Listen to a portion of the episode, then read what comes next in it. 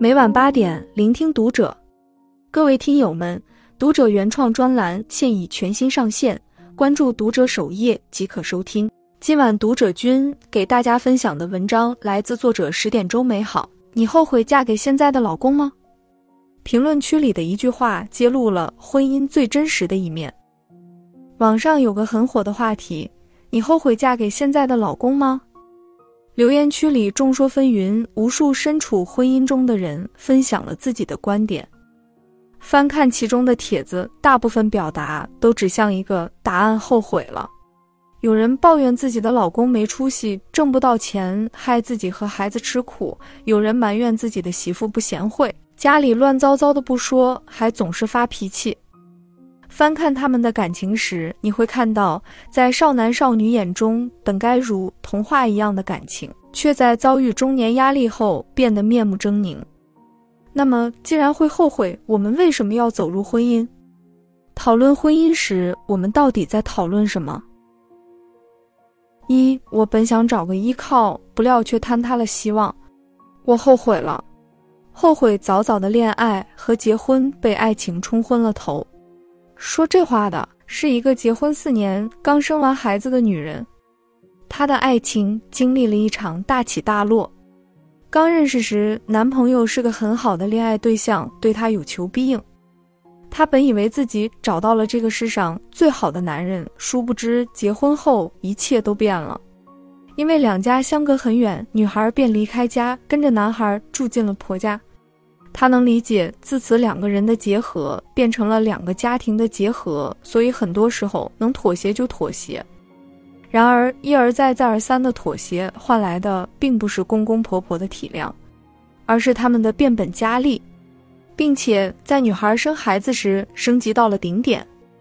孩子是剖腹产，刚生出来时，婆婆欢天喜地抱孙子，丈夫去签各种手续。而她从手术室推出来，再到躺回病床，无一人在意。坐月子的时候，因为奶水不好，婆婆总是指桑骂槐，埋怨她没有奶水，嫌弃她不会带孩子，才让大孙子长得这么小。就连她感冒收到的也不是关怀，而是数落，埋怨她为什么感冒，害怕她会传染给小孩。一开始她反抗过几次。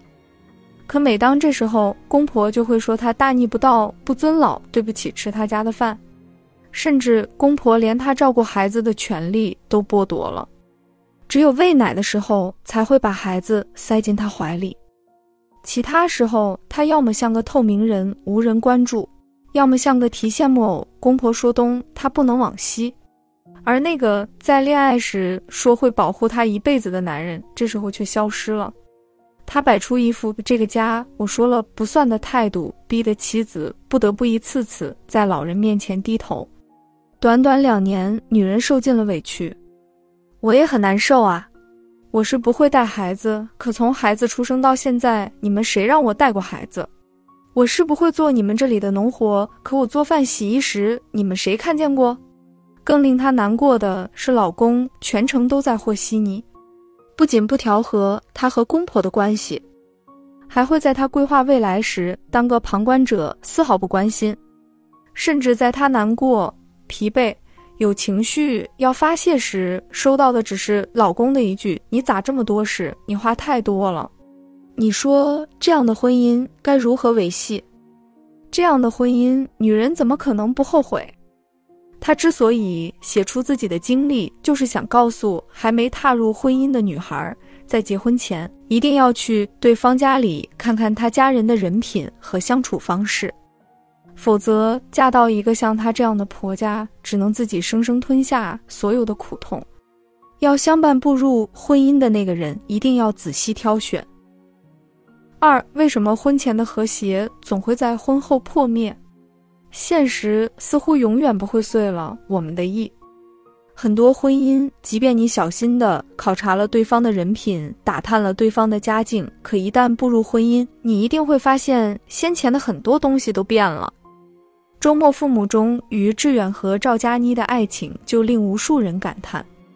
结婚前，他们都认为对方是自己的人生挚爱，不顾父母的反对，组建家庭。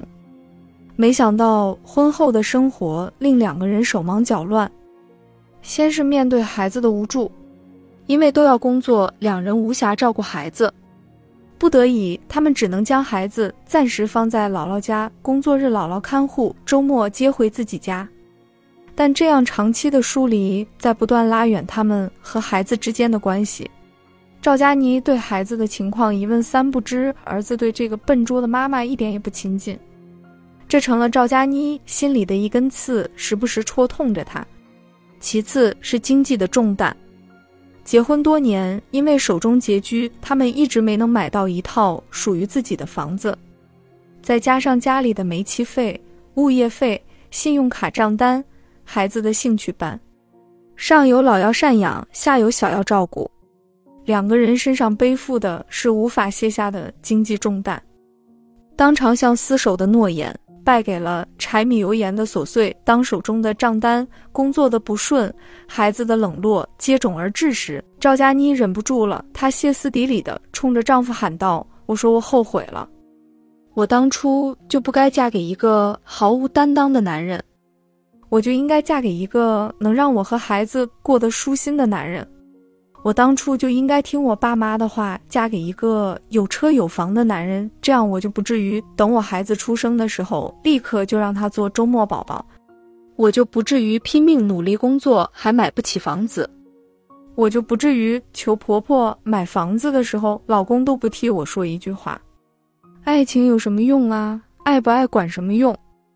你倒是爱我呀，你为我做过什么？我倒是也爱你，可我得到什么了？一番话不知说出了多少女人的心声，又道出了多少男人的无奈。毫无疑问，当婚姻脆弱到承担不住现实的压力时，我们难免会情绪失控，指责的话脱口而出，离婚的念头压不住似的往上冒。好像这一场婚姻，我们没能变成更好的自己，反倒在不断的消磨中变成一个斤斤计较、情绪暴躁的人。于是，我们开始回望过去，不止一次的想：如果当初不盲从爱情，而是找一个有车有房的、经济条件好点的，现在的日子会不会好一点？三，现实是，不管和谁结婚，你都会后悔，而现实从来不是换一个人、换一条路就能解决人生中所有问题的。有些婚姻虽然看起来很好，郎才女貌，家底殷实，但真正步入其中，你会发现这样的婚姻同样千疮百孔。我的同学林娜在大学时就谈恋爱了，男生虽然条件不太好，但很上进，对她也是百般呵护。谁知道到了见家长的时候，林娜的父母死活不同意，他们说自己只有一个宝贝女儿，不管什么时候都要捧在手心里。因为在意父母的感受，林娜忍痛和男友分手，并听从父母的安排，通过相亲嫁给了本地知根知底的男孩。这个男孩家早年是搞房地产的，家底丰厚。父母想着女儿这下肯定不会受欺负了。可去年同学聚会，林娜坦言自己过得一点也不幸福。他们通过相亲结婚，只是合适，却少有感情基础。她本想着都是一个地方的，父母也认识，婚后培养感情应该没那么难。没想到结婚没多久，老公因为工作忙要出差去了外地，一个月回来的时间屈指可数。她虽然明白老公是认可自己的，只是不善于表达情感，但常年聚少离多的生活让她感到压抑，与老公培养感情的念头也一日日淡了下来。更令她难以接受的是，婆婆总催着她生孩子，嫁给我们家呀，就要多生孩子，反正我们也养得起。每天早晚都会端一碗汤药给她，说对备孕再好不过，还没收了她的化妆用品和高跟鞋，说这样对宝宝不好。每当这时候，她都会怀疑自己是不是只是这个家的生育工具。也是在这时候，她总会想起那个大学时期会贴心为她买好早饭，会在深夜寒气渗人时给她披一件外套的前男友。每一个夜深人静时，她都会懊悔，为什么当初听了父母的安排嫁给这样的男人？为什么没能坚持坚持去追逐自己的真爱？看了她的经历，我愈发理解那句话：这个世界上存在一个扎心的真相，不管你和谁结婚，都会后悔的。人这一生，不管你怎么选，都得放弃一些东西，因为现实就是这样。有钱的没有时间，有时间的没有钱，长得好看的诱惑多，长得丑的自己又看不上。老实的人你觉得无趣，有趣的人你又觉得比较懒。就算和你爱的人结婚了，你能爱他多久呢？那些婚姻幸福的，并不是找了一个对的人，而是彼此选择，看见了对方好的一面。是啊，彼此去看对方好的一面，不执着于对方不那么完美的部分，也许才是经营婚姻最好的方式。四、改善婚姻从细小的改变开始。那么，我们又该怎样看到对方好的一面呢？心理学上有一个回答：刻意练习。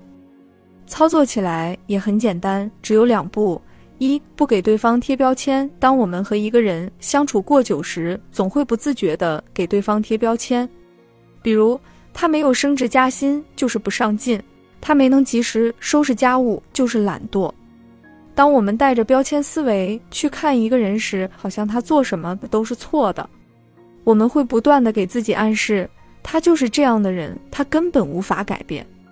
于是你们会不断的因为细小的事情吵架，过多的吵架在消耗你们精力的同时，也在内耗你们的感情，从而产生越来越多的矛盾，随之开始怀疑婚姻，质疑伴侣。而一个合格的伴侣一定会懂得不带着刻板印象看对方。改善亲密关系的第一步，撕掉你为对方贴的标签吧。二，看见对方微小的改变。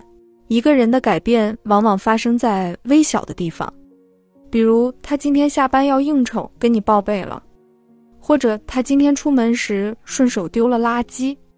不要无视这样的微小改变，及时捕获并夸奖对方，告诉他：“亲爱的，这都是你爱我的痕迹。”只有获得反馈的改变，才会被保留、积累，逐渐变成更大的改变。当你们彼此肯定对方的改变时，也就自然而然处理好了这段关系。我看过一段描述，很贴切：婚姻就是两个人结伴而行，不是一起在路上大摇大摆的前行，而是在一条小道上为对方侧身，一起前进。要知道，人这一生后悔的情绪不可避免。当你做好了选择，但这个选择却不那么满意时，你要做的不是一直后悔。埋怨，而是从情绪中跳出来去做事，去包容，去改变。即便无法改变对方，但至少在这个过程中，你收获了一个更加理智与强大的自己。共勉之。关注读者，感恩遇见。